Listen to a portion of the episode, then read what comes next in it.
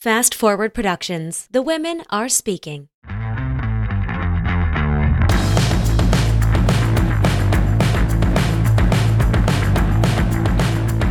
What's up, guys? Welcome back to another episode of the One Broke Actress podcast, an honest account of actor life plus a few lessons I learned in the process.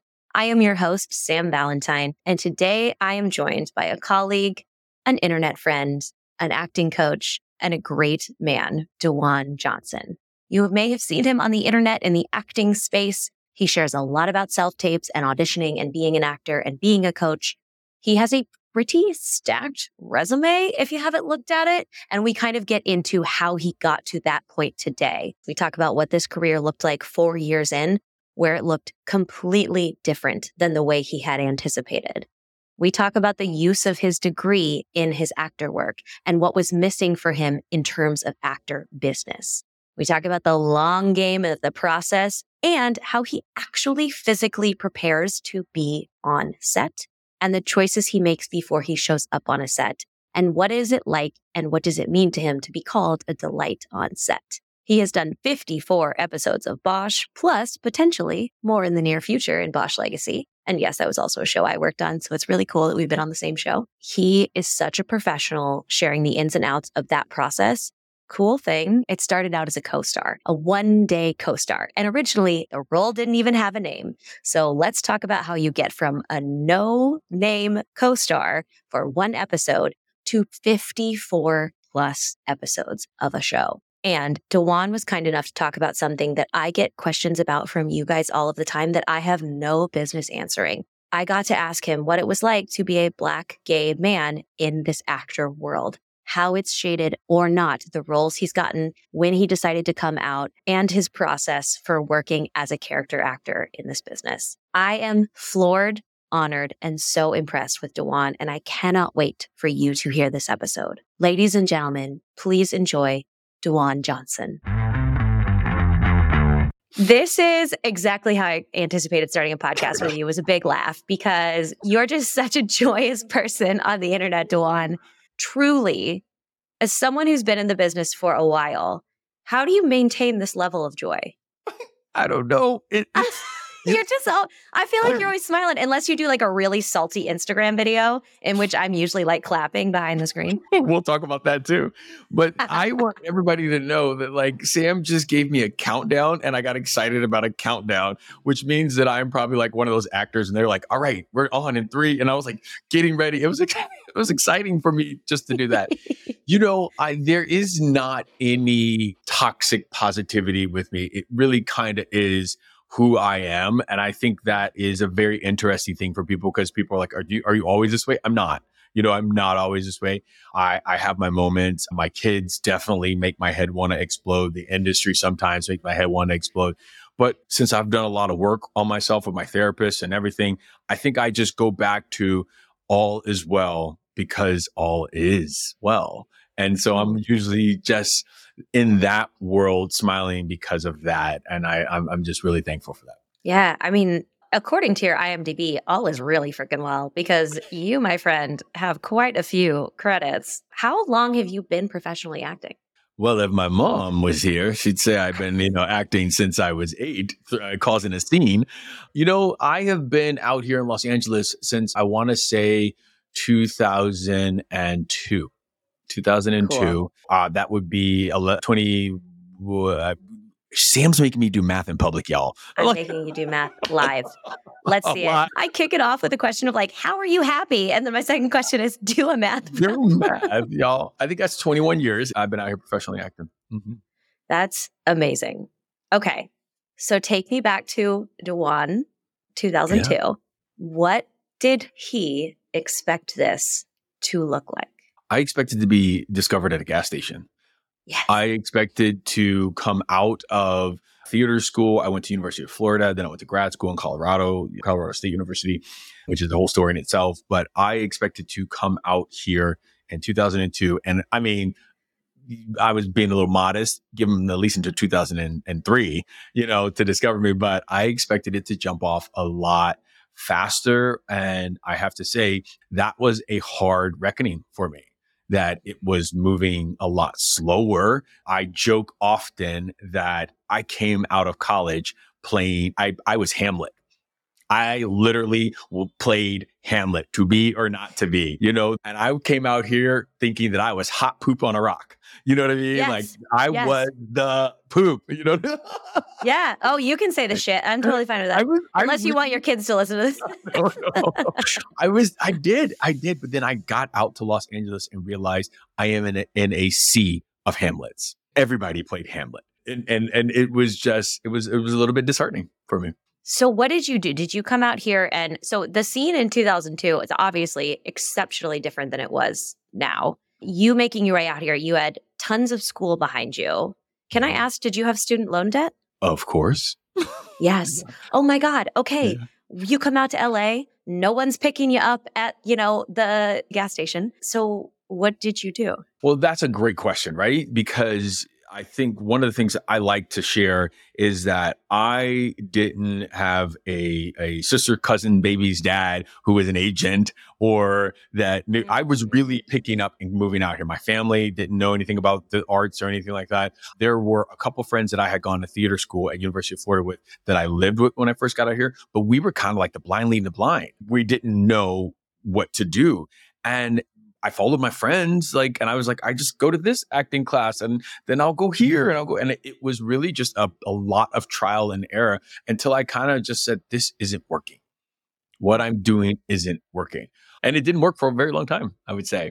I would say, I would say about four years out here with when I, when I, when I got out here and I just did not, you know, we didn't know we were, we were in classes where people were just crying a lot you know, and they were like having deep breakthroughs. And I thought that was great. But I was like, this is not what I came out to do.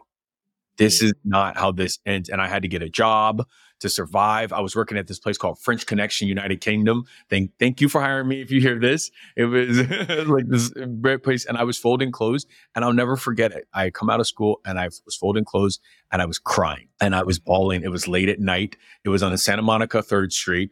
And I was crying because this was not what I thought this would look like. This was not, let me be even clearer, Sam. This was Yeah. not what my university prepared me for. What did they prepare you for? You know what? I'm not going to knock my university because I think what they did do well was prepare me discipline. I have a mm-hmm. lot of mm-hmm. discipline as an actor and you know, I know how to dive deep into characters and do that stuff. I think that's what they did great. Nothing compared to, to the business side of things. Absolutely nothing. Yeah. I thought again, I didn't, I did not know nothing. And I'm just being honest. Like the stuff that they did, they did well with that part. And I did, I have a love for acting. I still have it because of the university. But other than that, nothing. It's so funny because so often I hear people talk about, and you probably hear this too, like the lazy actor trope. And I'm like, I don't know a lot of lazy actors. I'll be honest. They all fell away because the people who were left, like, we love doing the craft work. We love taking a scene, finding a character. Like, that is, that's just like the, you know, like cream center of the whole cookie. But the stuff that you can't really teach so much to a certain extent if you haven't been here yesterday Mhm. is what you're talking about is like living this life. What kept you here when you're folding clothes, crying at night, not really sure what you're doing with acting? Like what what kept you in the business cuz so many actors, especially right now in the strike climate of like this pretty dry summer that we're probably going to have. I mean, knock on Mhm. wood, maybe by the time this podcast comes out, we're reaching for an end end game. But what kept you going and how did you turn this ship around? And I Yeah, know it wasn't instant. No, it was not instant. A- A ship is really big, right? And it takes a long time to kind of maneuver, like, you know, turn around. I want to go back and real quick and say that, uh, you know, one of the things that also my university didn't do is, is tell me how to translate theater, which we were in, to television and film. Right. And so that was another thing that I had to get my head around, not only the business side of acting, but also, you know, we were doing like cat on a hot tin roof or Shakespeare Right. stuff. And like, and then they're like, now audition for the shield. And I was like, what? And I, Yes, yes, this is it's also, like audition for this McDonald's commercial, and I had like- just done Macbeth. Like what? here's a little tangent for you and a little fun one that my I remember the first time I went into a casting director and I, I'm a classically trained theater actor and they were like great great great job. Can you bring it down a little bit? is was the note. And you'll never guess what I did. I just started I was like oh cool. He just wants me to whisper a little bit. And I did the audition again in a whisper and I was like yeah and he left. He just, I did not look at just laugh Sorry. that you brought the volume down. No, I love this tangent because I'll tell you a similar story. I remember going in for a commercial audition when I was first in LA, and it was like, and I, it was like Crest or something. And I kept thinking back to my theater training, and I was like, what's my secret? I commercial. So I gave my character a secret that, like, she wore like headgear at night or something like that. And like that was uh, did it help with me auditioning for this two line role? No, it just made me more stressed out in my head. But like I thought that's what you were supposed to do. yeah. I thought it was, I, I really, really did. I think it's really cool that you said like you don't write a ship immediately, right? And and and that's important. You know, that four years that I said that was there before anything really kind of started happening for me, I got a job as a bartender, which was a an expired belief that I just went with my friends and they were like, you got to get this job in the restaurant industry. And I feel like that was soul draining uh, also to me. You know, it was right after I was crying in the in the in the back room of French Connection United Kingdom and I think what just kept me going was that I believed my vision and my belief that I would make it, to be completely honest. But I didn't know what I was making it anymore towards, if that makes sense. I had this dream to be on television and I never refined the dream. I was just kind of like, I'm just going to put my head down and we're going to keep going. And I think that was a real big thing. So dumb luck, I would say, what kept me going. I I was just being stubborn, didn't want to move home, like you know, and I was on this train, and I really just you're making me really think about this. I didn't know how or to get off of it. I was just being stubborn, and I think if I had taken a second and really given it any deep dive thought, I might have moved home. And so I just mm. went in.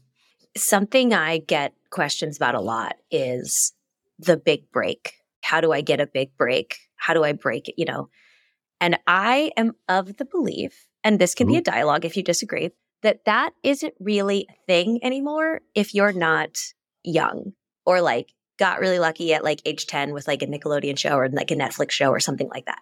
I kind of don't think that even then those kids have been here for a while. I don't really believe in a big break.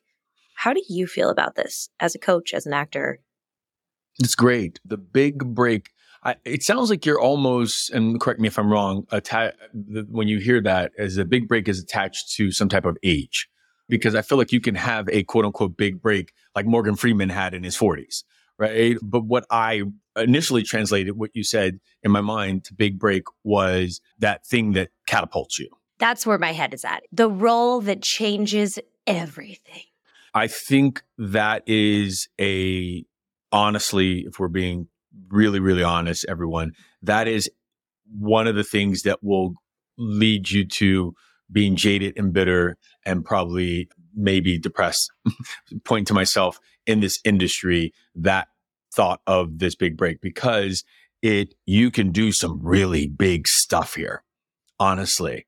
And it could be up on billboards and you can be like out there and then you can't get arrested in this town. You can be number four on a call sheet. I remember I, I had my biggest thing that I did for MTV, the, the Pedro Zamora story. We were out. We were in we were in TIFF, which is Toronto Film Festival. We were out and doing it all. And I remember thinking, this is gonna be it. People coming up to me, give uh, saying that I would like to rep you, or you know, like big agencies, big. You know, it was great. You get to parties and all that stuff like that. And then when it comes down, like nobody's there. Like it's just, it's just, just a really big, interesting thing. Or when I booked 24, I was like, this is going to be the thing. Like this is, you know, I'm out there. There's been a lot of those. What is going to pop doesn't always pop or doesn't always sustain you. So you have to have a different perspective or a different way of approaching this industry. Everything can be your big break, if that makes sense, if we change it on that oh, I'm auditioning for this. This is awesome. That's how we start looking at it now. Or, you know, great. I, you know, I did a Super Bowl commercial not too long ago and everybody said to me, you don't seem as excited about it as uh, we are. What they thought was I was not taking it in or I was mm-hmm. just not receiving all the praise for it.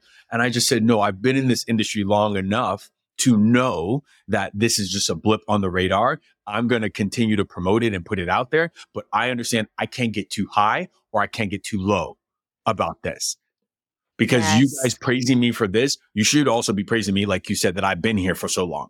You should also be praising me when I've just, I've been out on 30 auditions and nothing's booked. Like all of that stuff should be. So I can't take my praise off of just when you say, oh, now you see me on the Super Bowl commercial, which we, we can get into down the road, but like I only made $3,000 off of. Uh, uh, yep. You all you have to watch this. That. You have to watch the video of this wherever this is posted because Sam's face is like it just melted, and she was like, "I want to go here. I want to go there. I want to go." There's so many places you want to go. Isn't that true? yes, because I you as you said that I've so I booked two big commercials so far this year, and everyone's like, "You are you must be bankrolling," and I'm like, "They're only playing on streaming. It was two mediocre sized checks, not even for rent." We're thankful for them, everybody. I we're love it. Them, we're thankful for love the money, it. but we're being honest about it. We're being honest. yeah, because if this commercial would have been 10 years ago, you know, it would have been our rent for a year. For a year. Yeah. so to see yeah. the to see the differences and actively like I started in LA 12 years ago and so I've witnessed a very quick turn of that and that has, you know, that's about corporations, it's about union negotiations, it's about me learning to show up in my union. But there's a lot of pieces to that. But that being said, it's like, so it's it's hard to mitigate that feeling but also when i was at that stage you were talking about earlier when you were working your side jobs i would have paid to have been on a set i would have hmm. paid mm. money to, to I, I would give a production two grand to give me a co-star so because i couldn't do that what I did instead was give all of my money to every opportunity I found that felt like it guaranteed me an outcome. So the teacher who was like, I can truly change your life, the, the guru person, the agent who was like, I think this will really turn your game around, the expensive headshots, the whatever. Like I tried it all because I was looking for an answer. Did you ever go through a stage like that? Yeah. And you know, the dad in me or just the friend that, you know, you are in my head, Sam, I just want to say that I I saw your post the other day and my heart went out to you. I'm so sorry. Oh, for my agent. Yeah, I know you're yeah, over that it. Old, that old agent, yeah. I know, I know you're over it, and I was just but like, we can be sad. We can be yeah. sad for little Sam, who was yeah. like so mm-hmm. broken mm-hmm. at that moment. Yeah, yeah. Totally. And I so I just, that. I felt that. I felt I wanted to say that when you brought that up. Yes, I was looking for an answer. You know, gosh, I why wasn't this hitting? I thought I was too black or not black enough. I thought I was mm. not act straight acting. Like I didn't. I was too feminine. I all of the things I thought and I tried to correct all of that stuff. And, you know, gosh, I just look at everything and I was just so, I, I don't want to say lost because that wasn't it, but maybe it is, it was lost. I was just desperate. I just wanted somebody to tell me what I needed to be or do to book. When I realized one of the things is if you can really really hone in on you, who you are. And this is going to sound so like, eh, but really who you are and trust that, that really is the secret sauce. It really, really, really, I, I don't know how else to say that. I know it sounds really hokey, but like if you can just do you and do what you do and trust and we should be normalizing that you are not going to book every role. And if we start there by saying, Hey, I understand that I'm not going to book every role, even though I was a bartender for 12 years and this says, Oh, we're looking for a bartender who was there for 12 years that has a blue shirt on, that has all that stuff. Mm. You're like, this is my role. But what I want you to know is there is somebody in a parallel universe saying the exact same thing. Actually, there's 50 people who are going in for that audition. Is like, I was a bartender too for 12 years, or I was a, like, and, and it's okay. Only one of us can get the job. So all I can do is go in there. I can say, I can be me, and I can understand that this might go my way and it might not, and it has no bearing on how amazing I am. And that's something it took me 21 years to get to. So I want to go back to Sam, your analogy in my mind, thinking of a cruise ship, how big those cruise ships are And I heard this analogy and it keeps coming up when I keep talking to you is that if somebody falls overboard, they don't go back and get them. And I was like, why? Because like, can you imagine how much it takes to turn a whole ship around? Uh-huh, right? And I was uh-huh. like, I know everybody out there that probably send life coach or something like that. They're not going to leave them. I- a part of me is like between COVID and this sentence, I don't know if I could ever get on a cruise ship after this. I'm just saying that, like, please don't look at my end result that we've been Mhm. going at. And that's what I'm saying, right? This is something that I had to course correct so much to get here. And after being on a show for seven seasons, even then, I still had to be like, who am I? What am I bringing to this? Well, we were on the same show. Yeah, I don't know if you know. we never we never worked together. DaJuan's done like a bajillion episodes. So 54 episodes of Bosch. And now you're on Bosch Legacy, which is Yup. the spinoff slash continuation of the same show. And I want to know, as someone who struggled, has had all the side jobs, did not get discovered, did not have his big break. When you started this process for this show, where were you at in your career mentally and also physically? And tell me how it felt. yeah, great question again. Geez, you're killing it. Thank you. I'm very good at this. You're, you're, you're, I feel like you, you know what? You should have a podcast. I should let me think. It's a great advice. That's some great advice.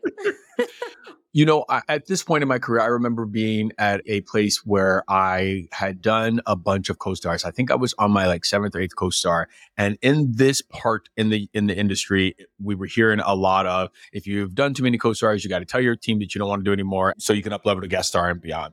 And I was there with that. I had done it. And I not because of that, I wanted to stop saying, Do you want fries with that?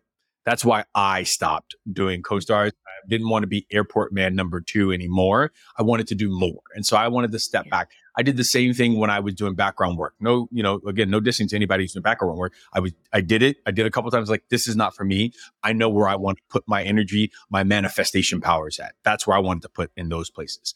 And so there, when we got this call to do Bosch, I, it was for uniform man number one, uniform officer number one. And I was like, I don't want to do this. I was like, you know, we've talked about this already.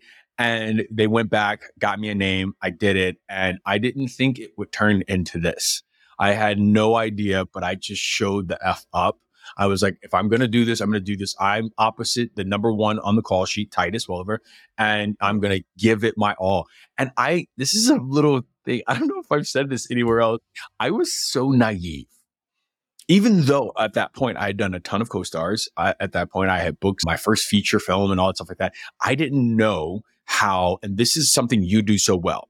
And I didn't know all of the, you have a, a, PDF or something like that, all the words about co-stars and billings and stuff that you do. oh, What's that? the actor dictionary. Yeah. hmm You have an actor dictionary. And I think to take it a step further, I didn't understand that number one on the call sheet was like also maybe a producer. So I went on that set knowing that I was a co-star, I was going to be a day, but I was like, I'm just as awesome as he is. He's just before, right? I, and I went there and I just, and I just, I was like, I killed it. And I went in there and he says to me at the end, Titus is like, he's like, I was like, thank you, Titus. I'll see you later. And he was, and he was just like, we'll be seeing you around. I was like, yeah, yeah, sure, sure. You know what I mean? but Mhm. he was number one on the call sheet. And Mm-hmm. you know, and there and, and it, it show up and it just showed up and he just meant what he said. And I just kept doing it after that more and more and more and more. And I think the thing that is awesome about that story is sometimes we look at those billings and we think we have to play small. We look at those billings and we see co-star or we see one day guest and stuff like that. And we think that we don't, we have to like be meek and stuff like show up on set. They want all of you. And what I did was, you know, from that point, I didn't, I didn't know, but I just showed up fully. And by showing up with myself, they saw me and they were like, that's somebody who can act and that I want to be around. And let's bring him back for more. When this started to, it started as a one day co star. And as it, Mhm. they were like, another episode, another episode. What was going on inside your head? Were you like, every time I'm on set, I'm assuming this is my last time? Or were you like, something was happening here? Yeah, you know, again, yeah, it was it was really beautiful and I think I was also in that fever pitch. There's also a thing that if you are not clear on your vision, when you get around, I like to call it the the cult of average or the group actor, right? Think that you get on set and there's this like rabid. There's this like fr- frenetic. There's like this energy that you're like, I got to do this, and I'm or they're not going to bring me back and all that stuff like that. And I and I just didn't have that. I was like, great. They love what I do. So here's what I'm going to do. I'm going to keep doing it. And I just made sure that I was on point every single time. And it wasn't that it was my, I thought it would be my last. I also thought like, if it's my last, I'm going to leave a good taste in your mouth. You know what yeah. I mean? That's the way I kind of thought about it. And, you know, and I did six episodes that first season. And then the second season, I did two episodes. And I was like, all right, cool. I'm just going to be grateful for this. I'm going to be grateful for this and move on. And real quick, I'll say two things about that. One, my business mind was already going. If I've already done six episodes, two in the next season, that's eight episodes. I can already was thinking that I could parlay that into more. And that's what a lot of actors aren't thinking. I have enough footage. I have a, a show that people know about that I can parlay into more by this time. Great. I'm going to do that. If, if I've done nothing else, I have great footage. I can move on. And the second thing I would just say is by showing up and being myself and really, really, really putting my best foot forward, I was a delight on set. A mm. delight. Yeah. You know what does it mean to be a delight on set? So a lot of people might think that means I'm kissing ass or anything like that. That was not it. I actually just showed up and knew my lines. I didn't do any of our actor BS like humming, humming, humming, humming, all that stuff on set. I stayed out. Wait, you didn't let us watch an actor prepare. right. I didn't do that. I knew my stuff, and when I when I showed up, I was ready well, I hmm. think what we forget as actors is um, this is a business. And when we're on there, where's my motivation and all that stuff? That stuff later. That we, we should have done that before we got to set. And so when I got to set, I've saved you a ton of money. I'm gonna know my stuff. I'm gonna get do it and I'm gonna leave and I'm not gonna be needy. I'm not gonna be like, did you guys get? No, know my stuff and leave. And so when they came up to me at the end of season two and they said to me, DaJuan, we're imagining a world with more of Pierce in it. And I said, I've been imagining that world too. it was just yes. great. and I got up that season. So. yes. Oh, I love this. So, what did you do to show up on set prepared? Like, I love a nitty gritty. Like, tell me, okay. do you like to run your lines? Do you like to take them for a walk? Do you like to, like, like, let's get detailed for you to be prepared for uh, being on set? What does that mean? I think everybody's going to have their own version of this, but for DaJuan, I'm talking about myself that way. Ooh, third person. right okay. on, right? for me, because this was a big moment for me, right? And I think mm-hmm. all of them can be, and they are. The way I always prepare is I'm going to set already knowing my lines, already knowing what I'm going, but not what I'm going to do, but like what's Pierce's, like, as you said, secret. What are we, like, what am I, who am I, the relationship? Who am I in scene with? What do I think yeah. about that person? All of that stuff is important because it brings different layers for them as writers, as producers, they get to see that I have a little bit of a thing with Titus, you know, and it, it, it, it but that is only created by, of course, the great writing, but also you've done the little bit of that nitty gritty stuff before you get to set. We can't just show up to set and be like, all right, I'm gonna, I'm gonna, I'm gonna, this is gonna be spontaneous and stuff like that. I think there is an element of you needed to be fresh and it needs to mm-hmm. come out, but we cannot forget about the work. I think backstory and stuff like that gets a bad rap. Why does it get a bad rap? It gets a bad rap because actors always the actors, the A plus actors want to show you their backstory. Ooh, you are calling a girl out. You are calling me out. I was known for showing my work for years. I was like, I did all the research and now you're gonna watch it. And yes. guess what? Nobody wants to watch a research paper. Literally no one. It's so boring. And when I watch this taste back, I'm like, oh, we can see you working. Yeah. and so people are like, what do I do with this backstory? Like, the, I, I have a secret and stuff like that. That is stuff to make your performance richer. I don't ever need to see that. And so, so for me, you know, like for example, like I when I was in the seventh season of Bosch, I remember thinking I went to my coach Craig Archibald, who we talked about. Oh, and he's yeah, great, and his book is fantastic. It's so good. And so I went to him and I was like, I'm seven seasons in.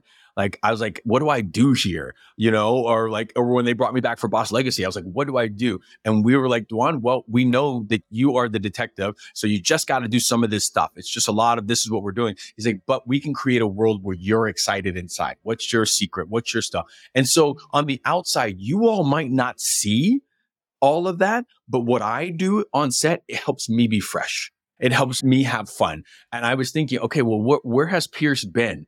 We're, we're picking up like nine months later. What has Pierce been doing? Let's write a story out. Oh, he's been doing this. Oh, he feels this way. Oh, he wants. So all of that stuff, you all don't see it. But when I'm looking at Bosch in those moments, that's the stuff that's going on for me and thinking. So when we're talking about what do you do, I'm doing that stuff. And you might not know it, but you're like, oh, that's interesting. Why does DaJuan look at him and stop like that way? That's my stuff that I'm doing. So, you know, and, and I would be remiss if I didn't say well, your earlier question, what else do you do? I also make sure I show up on time. I mm-hmm. always make sure that I I'm dressed when they need me to be dressed. I am ready when they say let's go to set. All of those things. I am kind to everybody on set. I've had people on my podcast from Bosch, and they just said, "DaJuan, you were just a delight to work with." And you know, you would send cookies at the end of the thing, you know, and just be like, "Thank you so much," and stuff like that. And it is just that easy. I think like what a great business move. You know what I mean? Well, that's so great. We are also a business. It has to operate that way. Yeah. Oh, okay. That was so much. So, I know. You go.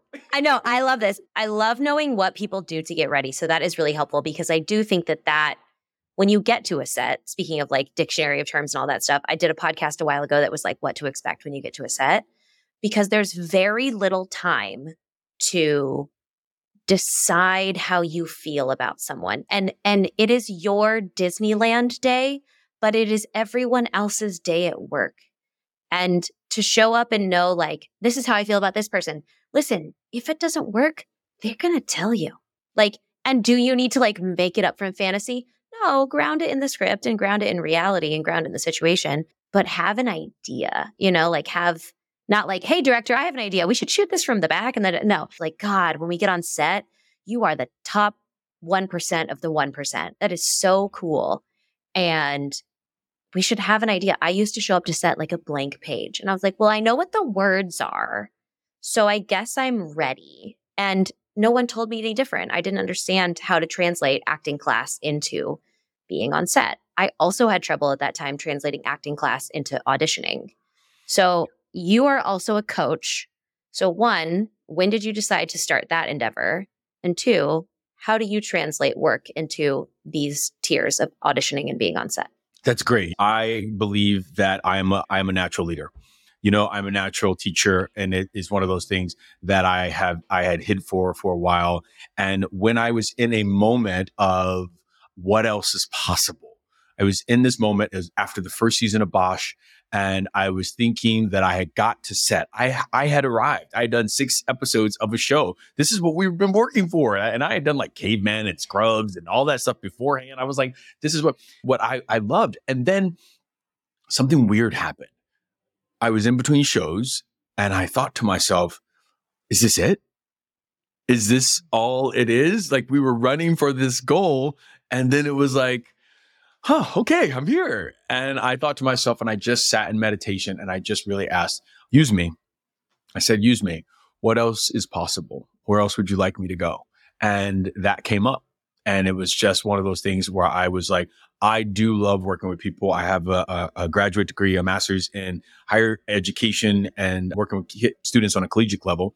And so it was something I had already already dove into. And then the love of acting, I got to put those two together and it was like it was like great. And how did i become a mindset coach? And was just easy because i love working on mindset. Well, I, back in college i read a book called don't sweat the small stuff and it's all small stuff. Mm-hmm. and when i believed that you could change your thoughts your thoughts you change your thoughts and have a, a you could literally think a better life i was like I'm on, I'm in. But I was an acting coach out here in Los Angeles and I would see actors get up in front of us and do scenes and they would do scenes and they would the first things they would say out of their mouth and i'm i'm about to call some people out they're going to be upset with me sam. They would get up there and they would say stuff like this isn't going to work it's already offered out. Or you know what? I got to get this or my agent's going to drop me. Or you know like they would just bring that energy into the space and i was like if you don't change this don't be surprised when it doesn't arrive, when it doesn't come because you've already called in that you are not going to book it. And so I wanted to work on that with my fellow actors. So that's how I became a coach. that's amazing. Okay, so how do you so obviously we're doing a lot of self tapes. That is the world we live in. But then there is also this world of being on set. How do you feel like they're different? Or do you feel like they're the same? No, they're not. And that's a that's a big, big, big, big question, right? You know, one of the things that I, you know, like you said, as, as when I'm coaching or I'm teaching or something like that, I try to codify the process. I try to codify the process because I believe that we have been walking in with the past consciousness of other actors of like, no, we just need to feel. I need to think. I just need to get on set and do that. But that doesn't help you when you're in your 11th hour on set. That doesn't help you when they're trying to get these different angles and you're like, or, or they're moving on and not giving you notes. That isn't real realistic, right? Yeah. And so the reason I codify that is to give you something grounded to, to go back on. And I, so I work on this process called the thinking, feeling, doing, saying process. It's, it's like my own process I created. And it's like when I'm in a self tape, what I believe to be true is that the majority of the stuff that we're doing in self tapes doesn't always apply to set.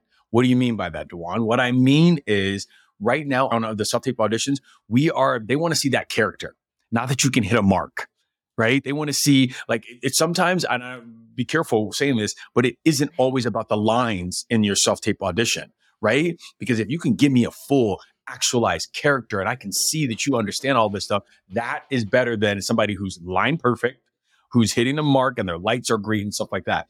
Now on set, what, what, how you translate that is yes, we do need to hit marks now yes, we do need that. There's all, all this other stuff that's going on at play. So you carry that stuff over into to being on set.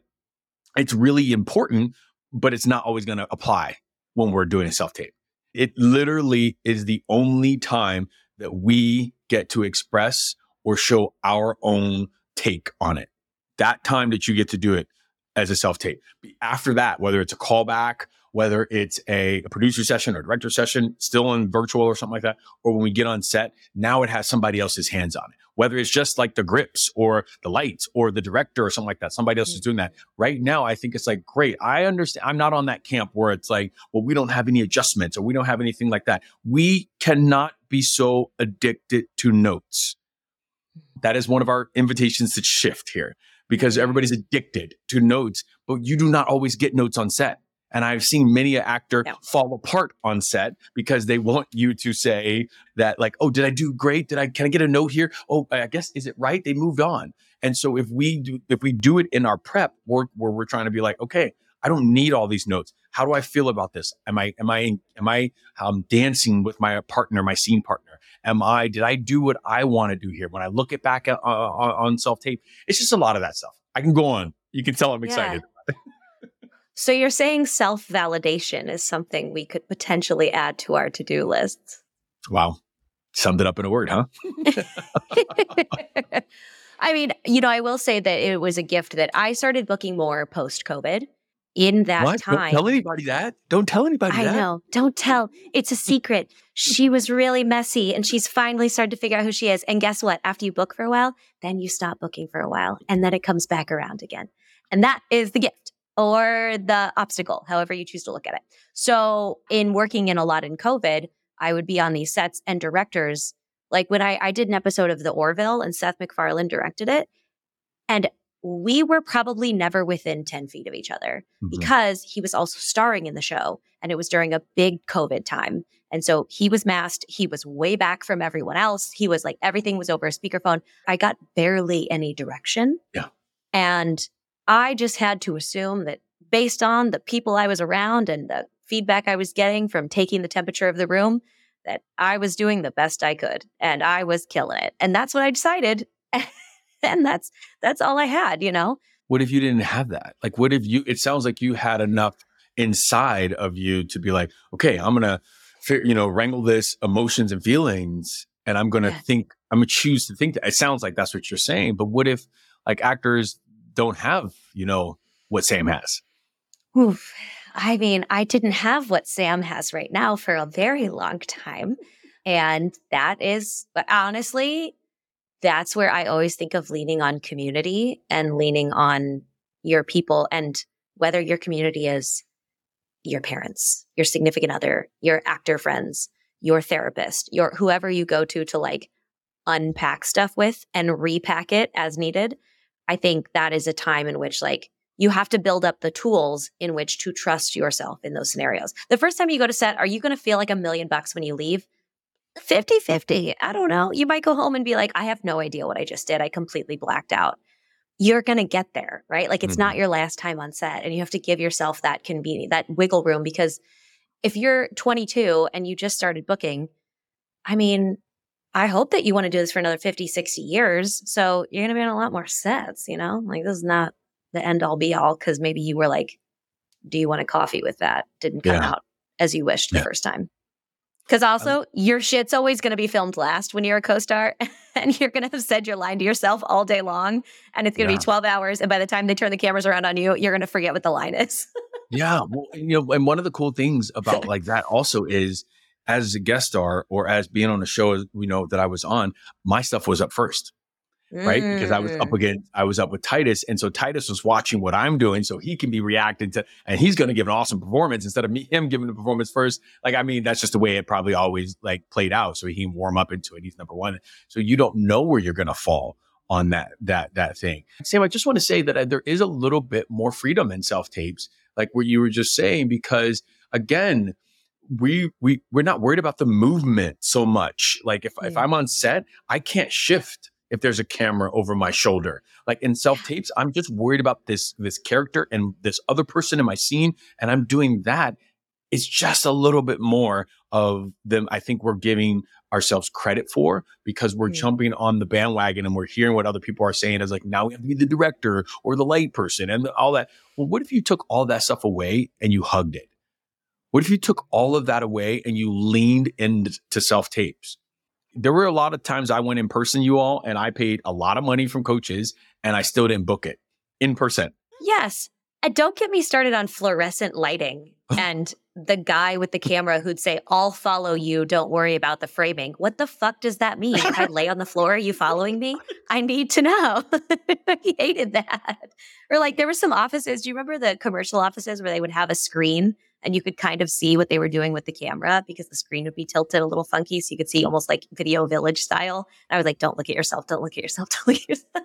If we could have the perception of the odds we had, I'm using that word on purpose. If we could have the perceived odds that we thought we had when we went into the room with the ease and comfort of self tapes, I don't think we would have this, this conversation. I actually, so I went to a callback recently in person and it was a lovely reminder of the people that are also auditioning with me because this mm-hmm. role was super specific. It was like sandy blonde hair, Midwest look, da da da. And like I walked in, I was like, holy shit, there's 25 of me in this room. And it's been three or four years since I sat with 25 of me in the same room. And this was the callback. So I was like, this is the cream of the crop. So that means that there was like 175 of me somewhere out there. And it made it so much, it was such a reminder to make it so much less personal when yeah. I don't hear anything back from a tape. And I know some actors get really concerned about hearing back from tapes, but like I just I I have had to build up a thick enough skin to be like that was the tape and I have to move on because I cannot fight that fight. I cannot. I have lots of other battles in my life. I have to keep moving. I, the audition was the audition. We got to keep going. Yeah. Yeah. And you know, I hear it and I want to, you know, hold space for all the actors. What you're feeling is valid you know, mm-hmm. but I mm-hmm. keep hearing like we need, we need, we want to go in there so we can get adjustments. We want to go in there. So, and I was like, if you were, if your idea was these people are going to coach you into a better actor or coach you into a booking, I think you missed it. I think you, you missed it. I want to hold space for that, but I also want to say that wasn't the job.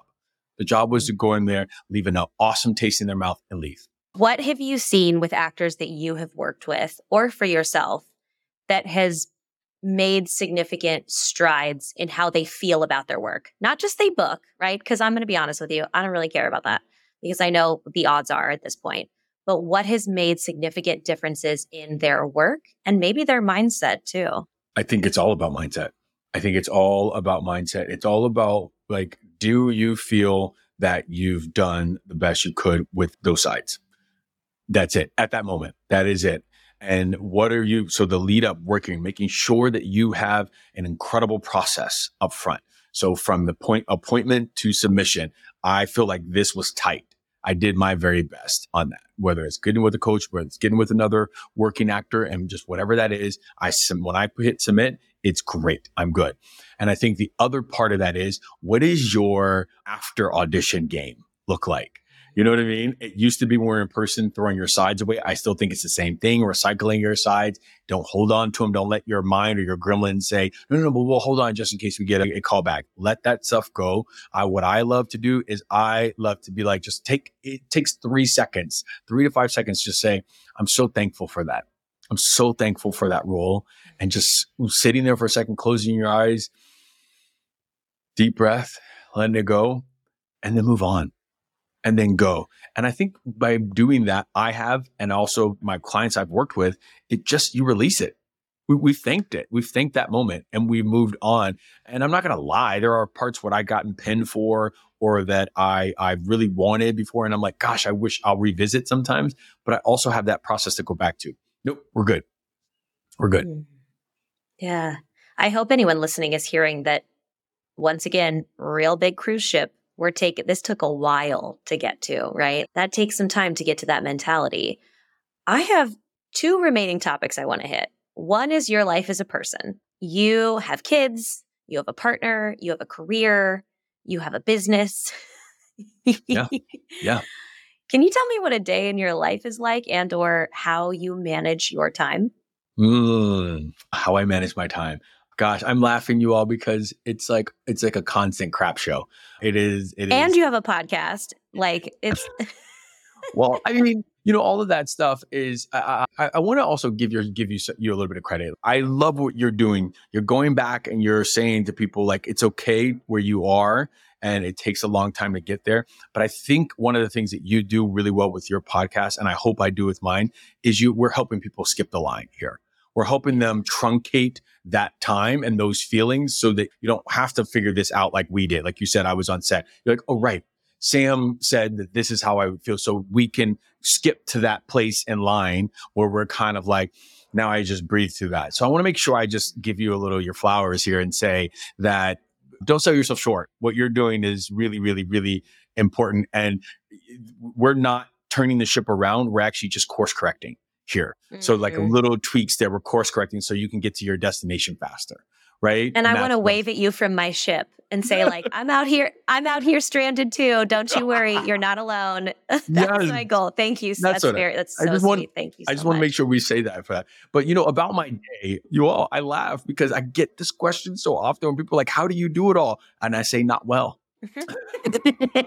same, same. And I don't have kids, so I don't know how you do it. you know, and I just have to prioritize what is really important to me. And, you know, one of the things that people don't see about DaJuan is I have a team of people that are sitting at this table with me that are like, you know, whether it's my invisible team or it's my real team, I have a team of people. My kids come first. My family comes first. And so I work up until about three o'clock. After this podcast, I will go pick up my kids and then I have to be dad and homework and in that world.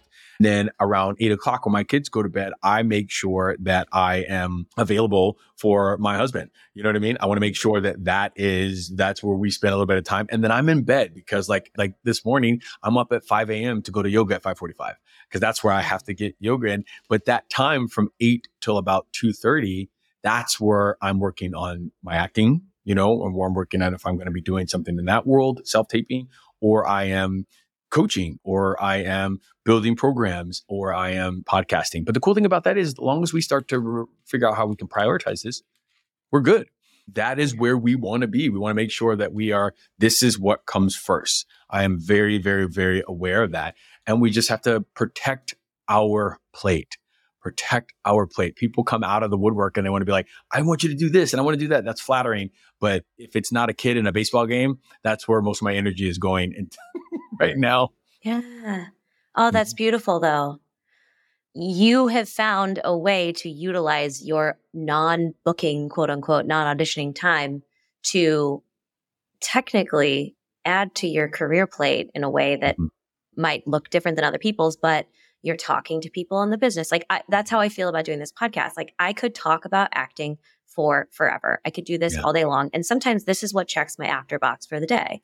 And same with coaching. I'm sure you feel, I mean, you're putting on sides, you're thinking about character and you're like actively working with actors. You built a life that's good to go for your career, but also complements it so well. Thank you for that. I put a reel out recently where I was just saying that I think it's a toxic, toxic statement that acting coaches and theater coaches and everybody coaches say to you that, you know, if you can do anything else besides acting, go do that. I think that's I like saying, yeah, I think it's like one of those things that's like, well, we can do more things than one. You know what I mean? We, we can actually do these things and be good at acting as well, you know? And so I, I think one of my callings is, has always been to show up to show up as a to show up as a as a coach as a teacher as an actor but also show up as a dad and so i want to do all that stuff i can't i don't have to choose Yeah, I hate. I have an episode coming soon that's all about the phrase like going all in on acting. It puts a certain taste in my mouth, as you said, and I hate it because I'm like, what does that?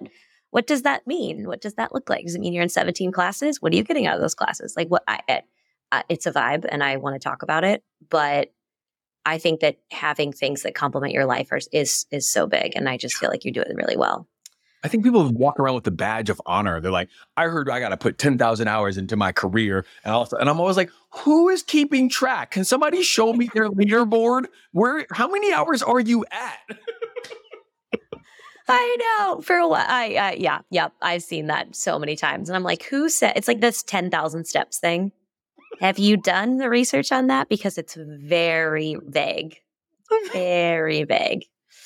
I recommend Maintenance Phase. It's, Maintenance Phase is a great podcast. They have a great episode about that. I would love to talk about the fact that you're a black gay man in this business who potentially plays straight roles as well because it's two demographics that I am not involved in. And so, and I like to, you know, I know some people who keep like their sexual preferences very private and things like that. And so I've gotten questions from actors, especially before, who tell me, Hey, I'm gay and I struggle to decide whether I should come out or is it going to hamper my roles? And I don't have an answer for that. How Yeah. did you deal with this in your career?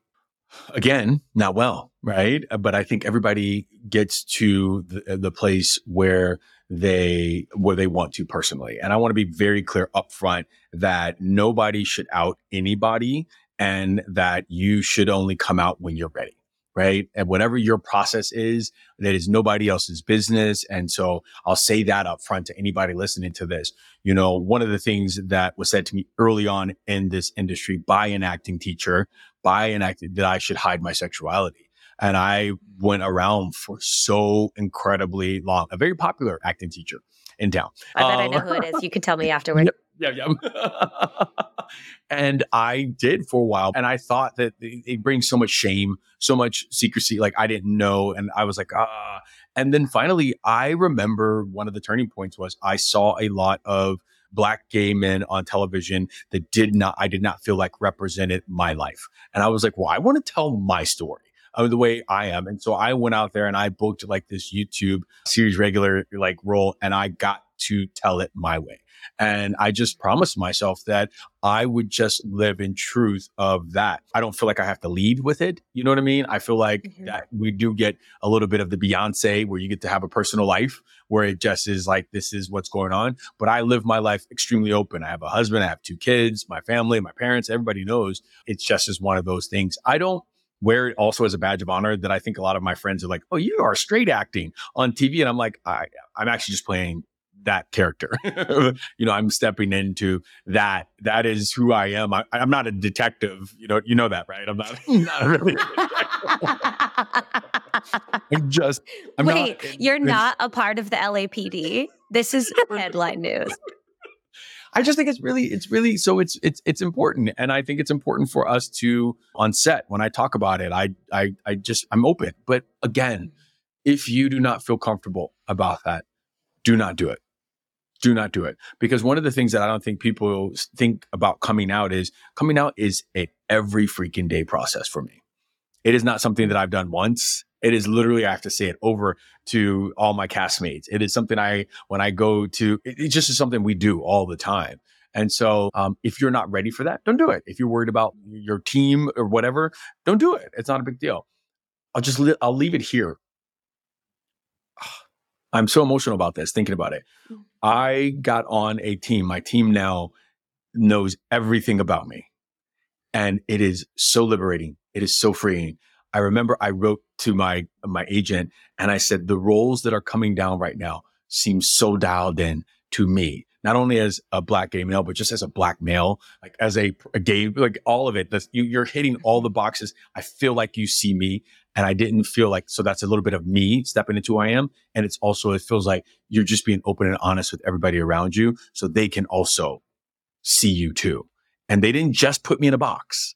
I still went out for quote unquote straight things, but I went out for all the gay roles too, and it was so wonderful. It was so wonderful. Ah. Thank you so much for talking about that because I don't think we get enough of that conversation. And the private life of an actor, I think, is especially the lines are blurrier these days because we're encouraged to exist on social media and we're encouraged to be ourselves, but also maintain this like pretty shiny image. So maybe that like Disney wants to cast you as this and that. And like, Disney ever listen to this podcast and be like, this girl talks like she works in a bar still, like this is never going to work out, you know? So it's like, how do you, like, what sides of yourself do you decide to share with the world is really no one's business but your own. Right. If you feel empowered to find a team that does that kind of thing, that looks and sees and gets to know you, that is such a gift of being in this business long enough to know yourself and know exactly the type of people you want to work with. I just want to thank you for coming here and sharing because you're an open book about yourself. Anybody with a podcast, you kind of have to be your offset fizzles. but you are so good about bringing yourself to any space. And I am so glad for social media at times like these because I don't know if I would have found you. The world works in mysterious ways. And I think you're a gift to actors. I think your joy and the things that you stand for and talk about are really important. And man, I hope you book a thousand billion more episodes of some shit. I yeah. I wish you so I I I really like watching you work. My by the way, my husband's family, number one Bosch fans in the world. They're gonna be thrilled that we had this conversation. But I really, I really value your intention and how specific you are with what you do. And thank you so much for taking some of your time to be with us today. Thank you for having me, Sam. Thank you so much. And I hope to see you on set. he pulled a coffee mug. We have props. If you so guys didn't see that, second. you should watch it on YouTube. I love it.